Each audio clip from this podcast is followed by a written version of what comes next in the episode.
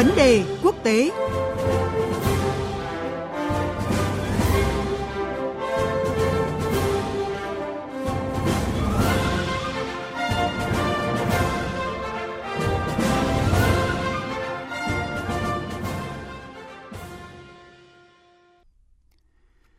Thưa quý vị và các bạn, tại hội nghị thượng đỉnh vừa diễn ra trong hai ngày tại thủ đô Madrid của Tây Ban Nha, Tổ chức Hiệp ước Bắc Đại Tây Dương NATO đã công bố khái niệm chiến lược mới nhằm định hướng chính sách của NATO trong những năm tới.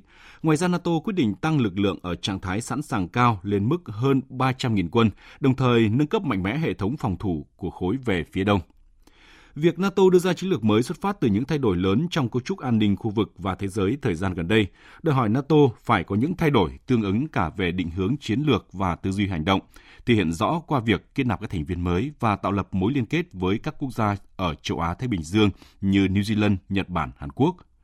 Cuộc trao đổi với nhà báo Trần Thanh Tuấn theo dõi mảng thông tin quốc tế của Thông tấn xã Việt Nam sẽ phân tích rõ hơn những thay đổi này của NATO. Xin chào ông Trần Thanh Tuấn ạ. Xin chào biên tập viên Thúy Ngọc và quý vị thính giả. Thưa ông, tại hội nghị thượng đỉnh tại Madrid thì NATO đã công bố khái niệm chiến lược mới, trong đó xác định các mối đe dọa và thách thức cho an ninh khu vực cũng như là đường hướng giải quyết những thách thức đó. Vậy thì chiến lược mới này cho thấy cái sự thay đổi như thế nào của NATO cả về đường hướng chiến lược cũng như là tư duy hành động ạ? Theo quy định thì cứ 10 năm NATO lại tiến hành đánh giá lại tình hình môi trường an ninh, các thay đổi về địa chính trị và qua đó đề ra đường hướng chính sách hành động của liên minh quân sự này trong vòng một thập kỷ tiếp theo. NATO tổng kết tất cả những nội dung ấy vào một văn bản gọi là khái niệm chiến lược. So với phiên bản năm 2010, tôi nhận thấy khái niệm chiến lược 2022 có 3 điểm thay đổi lớn mang tính bước ngoặt sau đây.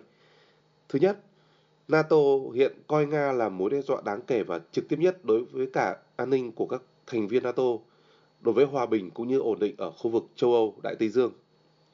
Đây có lẽ là thay đổi chính sách lớn nhất của NATO thời hậu chiến tranh lạnh đối với Nga. Giờ đây, ờ, tôi thấy rằng liên minh quân sự này không còn coi Nga là đối tác nữa, mà họ thay vào đó coi Nga là một đe dọa trực tiếp. Thứ hai, lần đầu tiên NATO đề cập tới Trung Quốc trong khái niệm chiến lược của mình. Khái niệm uh, chiến lược 2022 của NATO viết như thế này. Tham vọng công khai và các chính sách cưỡng bách của Trung Quốc đang thách thức lợi ích, an ninh giá trị của chúng tôi. Hai thay đổi về đường hướng nói trên dẫn tới thay đổi về phương châm hành động thứ ba sau đây. Đó là gì? Đó là NATO sẽ tăng cường đáng kể năng lực quân sự và mở rộng lực lượng để răn đe Nga. Các quốc gia thành viên cũng nhất trí mở rộng ngân sách quân sự lên trên ngưỡng chiếm 2% GDP. Theo tôi, đó là những thay đổi quan trọng nhất, ý nghĩa nhất trong khái niệm chiến lược 2022 của NATO. Bên cạnh cái việc thông qua kết nạp Phần Lan và Thụy Điển thì hội nghị thượng đỉnh NATO lần này cũng gây chú ý với việc mời các nước ở khu vực châu Á Thái Bình Dương tham dự. Cái điều này cho thấy tính toán gì của NATO ạ thưa ông? Tôi cho rằng đang có sự biến đổi lớn. Kể từ khi ra đời ờ, năm 1949, trải qua giai đoạn chiến tranh lạnh ờ, tới năm 1991, NATO chủ yếu coi khối quân sự Warsaw do Liên Xô đứng đầu là đối thủ chính. Từ năm 1991 tới nay, các chính sách của NATO phần lớn nhằm ứng phó và liên quan tới Nga. Hay nói cách khác, không gian hoạt động và không gian địa chính trị truyền thống của NATO là châu Âu Đại Tây Dương. À, tuy nhiên, điều đó dường như đang thay đổi. Với sự kiện NATO lần đầu tiên coi Trung Quốc là đối thủ tiềm tàng, cùng với việc mời hai quốc gia châu Á là Nhật Bản và Hàn Quốc tới dự hội nghị ở Tây Ban Nha, rõ ràng NATO đang phát đi tín hiệu về việc điều chỉnh chiến lược điều chỉnh chính sách và mở rộng không gian hành động. Cụ thể ở đây là từ không gian truyền thống châu Âu Đại Tây Dương sang không gian mới Ấn Độ Dương, Thái Bình Dương. Có thể nói rằng Nhật Bản, Hàn Quốc là hai quốc gia mang nét phương Tây nhiều nhất trong thế giới phương Đông. Đây cũng là hai đồng minh quan trọng nhất, ý nghĩa nhất của ở châu Á của Mỹ. Việc Tokyo và Seoul trước thềm hội nghị ở Madrid tuyên bố rằng họ sẵn sàng mở văn phòng đại diện tại NATO cho thấy viễn cảnh à, khối liên minh quân sự này hiện diện ở châu Á Thái Bình Dương có lẽ chỉ còn là vấn đề thời gian mà thôi. Thời gian qua, Mỹ cũng liên tiếp thành lập các cấu trúc mang tính đối tác, hợp tác mới ở khu vực Ấn Độ Dương Thái Bình Dương như việc ra đời liên minh AUKUS hay nhóm đối tác Thái Bình Dương xanh mới đây. thành phần của các liên minh này có điều hay là tất cả hầu như lại là các thành viên của NATO như Anh này, Pháp hay là Australia. Theo tôi, với những diễn biến đó, NATO rõ ràng đang tính toán việc can dự nhiều hơn, hiện diện nhiều hơn ở khu vực Ấn Độ Dương, Thái Bình Dương. Trong khoảng một tuần qua, thì phương Tây đã tổ chức liên tiếp các hội nghị quan trọng, đó là hội nghị thượng đỉnh EU, hội nghị thượng đỉnh G7 và hội nghị thượng đỉnh NATO. Trong đó thì thông điệp được các đại biểu nhắc đi nhắc lại nhiều lần đó là đoàn kết. Vậy thì ông đánh giá như thế nào về câu chuyện đoàn kết của phương Tây ở thời điểm này ạ?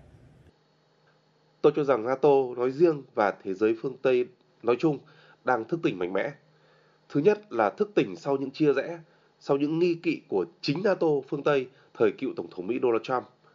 Với khẩu hiệu uh, nước Mỹ trên hết của ông Trump thì chiếc ô hạt nhân Mỹ và vai trò của Washington đối với các đồng minh đối tác phương Tây đã giảm đi và khiến các đồng minh của Washington hoài nghi.